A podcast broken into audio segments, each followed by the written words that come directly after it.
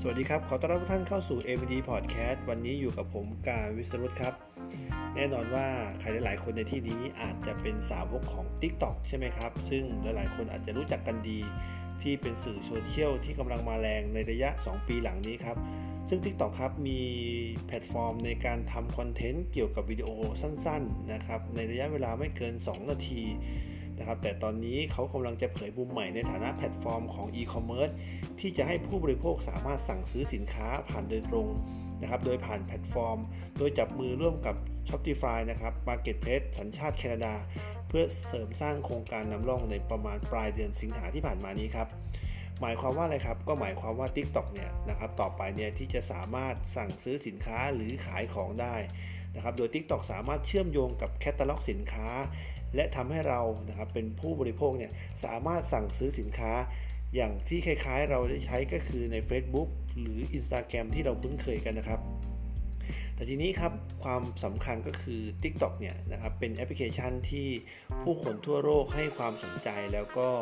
นะครับ ต้องบอกว่าผู้บริโภคที่อยู่ใน Gen Z เนี่ยนะครับค่อนข้างใช้บริการกันมากเลยทีเดียวนะครับรวมไปถึงลูกค้าที่จะถูกพามาหน้าร้านนะครับ Shopify เนี่ยเพื่อนำเสนอดำเนินการขายต่างๆเนี่ยให้เสร็จสิ้น ทีนี้ครับทำไมถึงมารุกตลาดในส่วนของ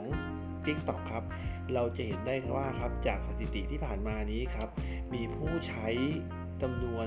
แอปพลิเคชัน TikTok เนี่ย เพิ่มสูงขึ้นทุกๆปีนะครับ แล้วก็จากการเข้ามาทำธุรกิจ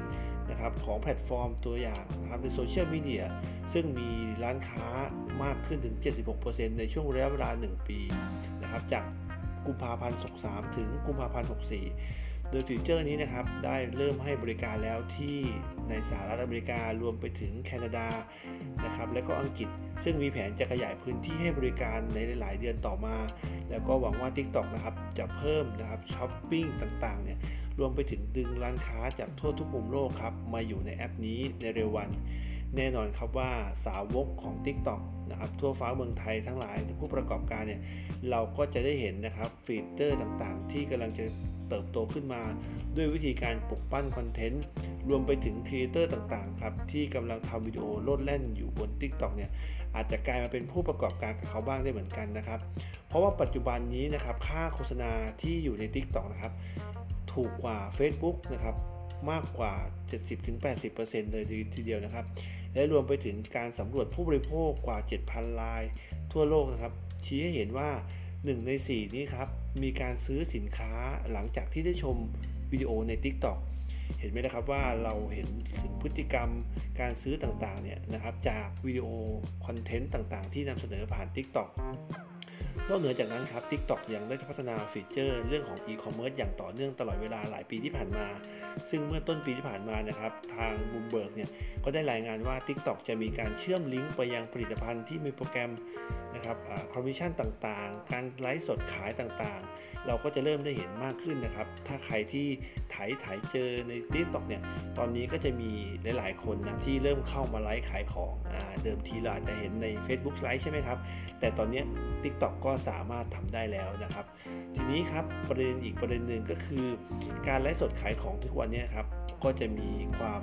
เข้าถึงได้ง่ายมากยิ่งขึ้น แล้วก็เป็นการถือว่าท้าทายตลาด social commerce อย่าง Facebook แล้วก็ Instagram แต่บอกได้อย่างหนึ่งครับว่า TikTok เนี่ยกำลังจะได้ป่วยเปรียบก็คือเรื่องของจำนวนผู้บริโภค และก็กลุ่มผู้บริโภคที่เป็น Gen Z เนี่ยจะมีเพิ่มมากยิ่งขึ้น อันนี้ก็เป็นอีกข้อมูลหนึ่งนะครับ เป็นอีกฟีเจอร์หนึ่งที่เป็นแพลตฟอร์มที่น่าจับตามองและก็น่าสนใจนะครับ เพราะว่าเป็นการทำคอนเทนต์ในรูปแบบต่างๆ ที่สามารถนำเสนอนะครับในมุมที่เรามีความสนใจเพิ่มมากยิ่งขึ้น ฉะนั้นแล้วนะครับอะไรที่เป็นฟีเจอร์ที่คนไทยให้ความสนใจมากยิ่งขึ้น หรือนะครับมีผู้เข้าไปติดตามอย่างมากเนี่ยก็จะทำให้กำลังในการซื้อต่างๆเนี่ยตามมานะครับ อันนี้ก็เป็นข้อมูลที่ได้นะครับเอามาอัปเดตให้ทุกคนได้รู้ครับว่าจริงๆ TikTok นะครับจากที่เราดูเพื่อคลายเครียดนะในช่วงที่มีประกาศล็อกดาวน์ต่างๆ ในปีที่ผ่านมาเนี่ย ตอนนี้กลับกลายมาเป็นแอปพลิเคชัน หรือแพลตฟอร์มที่ได้รับความนิยมมากทั้งไทยและต่างประเทศนะครับ ก็เห็นช่องทางในเรื่องของการทำธุรกิจ รวมไปถึงการขยายธุรกิจที่เป็นอีคอมเมิร์ซเข้ามาสู่ในแพลตฟอร์มนี้นะครับวันนี้ก็เป็นข้อมูลดีๆนะครับที่นำมาฝากกันในวันนี้สำหรับ EP นี้ก็ฝากไว้เพียงเท่านี้ครับ แล้วพบกันใหม่ EP หน้าสำหรับวันนี้ขอลาไปก่อน สวัสดีครับ